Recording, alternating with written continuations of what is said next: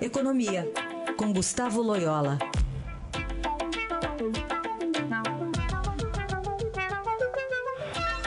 Oi, Loyola, bom dia. Bom dia. Começar falando sobre um destaque aqui da economia. Ontem o Estadão publicou que, com o desempenho tímido da economia após a recessão, o mercado de trabalho ainda custando a se recuperar, alguns aplicativos de serviços, Uber, iFood, eles são responsáveis por 4 milhões de empregos, trabalhadores autônomos que utilizam hoje as plataformas como fonte de renda. Isso dá mais do que emprega os Correios, né? Tem 109 mil servidores.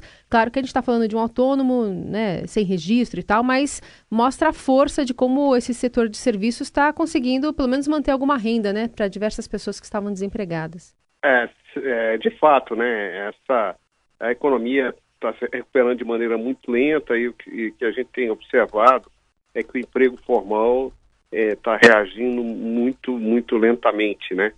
E o que tem sido aberto é exatamente essas vagas uh, informais, né? Entre as quais essas aí é, relacionadas aos aplicativos, né? É, é de fato é, um, é, uma fonte de renda para muita gente, é, ajuda evidentemente a a minorar os problemas causados pela, pelo mau desempenho da economia e tal, mas é um, um emprego que é um pouco precário, né? Tem muita gente aí é, em, Uber e tal, nesses aplicativos que é, são pessoas é, que têm formação, treinamento e poderiam estar em atividades é, mais produtivas e, e, e também com é, remunerações melhores e mais estáveis, né? É, então, de fato, é uma, é uma precarização aí do mercado de trabalho é, que tem a ver é, exatamente é, com a recessão, é, com a mau desempenho econômico, é, mas também com, algum, com essas transformações tecnológicas, né? que tem causado alguns desempregos estruturais em algumas áreas e criado esses empregos aí que são mais informais, né? São empregos mais precários, né? Aliás, semana passada saíram os dados do CAGED, no fechamento de 46 mil vagas aproximadamente no, no mês de março, depois de dois meses de alta. É, na sua visão, Loyola, é algo mais pontual ou já sinaliza algum problema mais sério? Eu acho que é mais pontual. Eu, eu acredito que o, que aconteceu um, um, um, fato meio, meio inusitado, né? Os números de janeiro e fevereiro, principalmente fevereiro do CAGED, vieram muito fortes e, e o de março veio muito fraco, inclusive em comparação com os anos anteriores. É, de maneira que mais o trimestre fechou no positivo. É, provavelmente alguma coisa aí que de alteração aí do comportamento das empresas e tal é, nesses dois meses que tenha é, inchado o número de fevereiro e reduzido muito o número de março, mas é, na realidade os dois se compensam, né? É, Para a gente ver uma tendência aí, tem que esperar os números de abril, né, abril, maio e tal, para ver como está o mercado de trabalho. É, o que estava acontecendo é que ele estava se recuperando de maneira muito lenta, mas havia claramente uma recuperação. É, então, esse número de março, é, isoladamente, é, preocupa, né? mas eu acredito que é, tem a ver mais com o efeito calendário aí e tal, e, mas enfim, vamos ver o que acontece agora em, em abril e, e maio, é, se essa tendência de recuperação lenta do mercado de trabalho continua, ou se de fato houve uma, aí uma reversão e o mercado é, vai se desaquecer mais ainda. Loyola, a Petrobras informou que o Conselho de Administração aprovou essas novas diretrizes aí para a gestão do, do portfólio de ativos da companhia, considerando a venda de oito refinarias, né?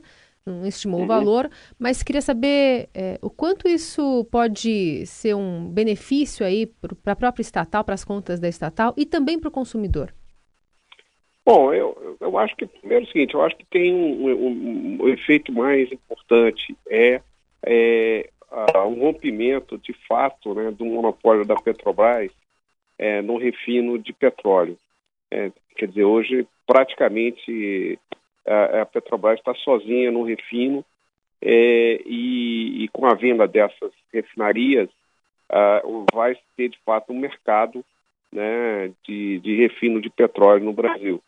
Isso tem algumas implicações interessantes. Por exemplo, o governo, é, a Petrobras vai deixar de ditar o preço dos derivados. Os derivados é, de, de, petróleo, vão, o preço vai ser mais é, determinado no mercado mesmo, através das interações aí de oferta e demanda, através, é, enfim, é, evidentemente com muito menor é, possibilidade de interferência do governo, né? É, como a gente viu aí o presidente é, Bolsonaro né, suspender o aumento da Petrobras, né? na, na, medida em que o mercado não é mais dominado pela Petrobras, é, ele não vai poder poderá não poderá fazer isso mais. Né? Então tem um impacto é, bastante grande no mercado de combustível de combustíveis. Eu, eu acho que o consumidor ganha por causa da, da maior competição. E para a companhia também é muito bom, né? Porque ela se desimobiliza né, desses ativos e vai cuidar é, daquela das áreas onde, onde ela tem maior uh, vantagem, né? E já, já demonstrou a sua, a sua competência, que é na área de, eh, de exploração e, enfim, do, do petróleo mesmo, né? E, enfim, né, prospecção e tal, que é o, é o, grande forte da companhia, né?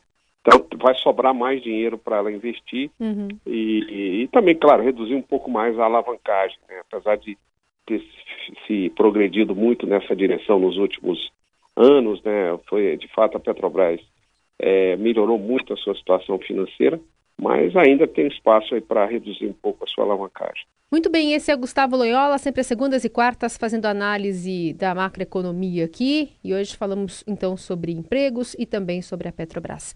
Obrigada, viu, Loyola? Até quarta. Até quarta.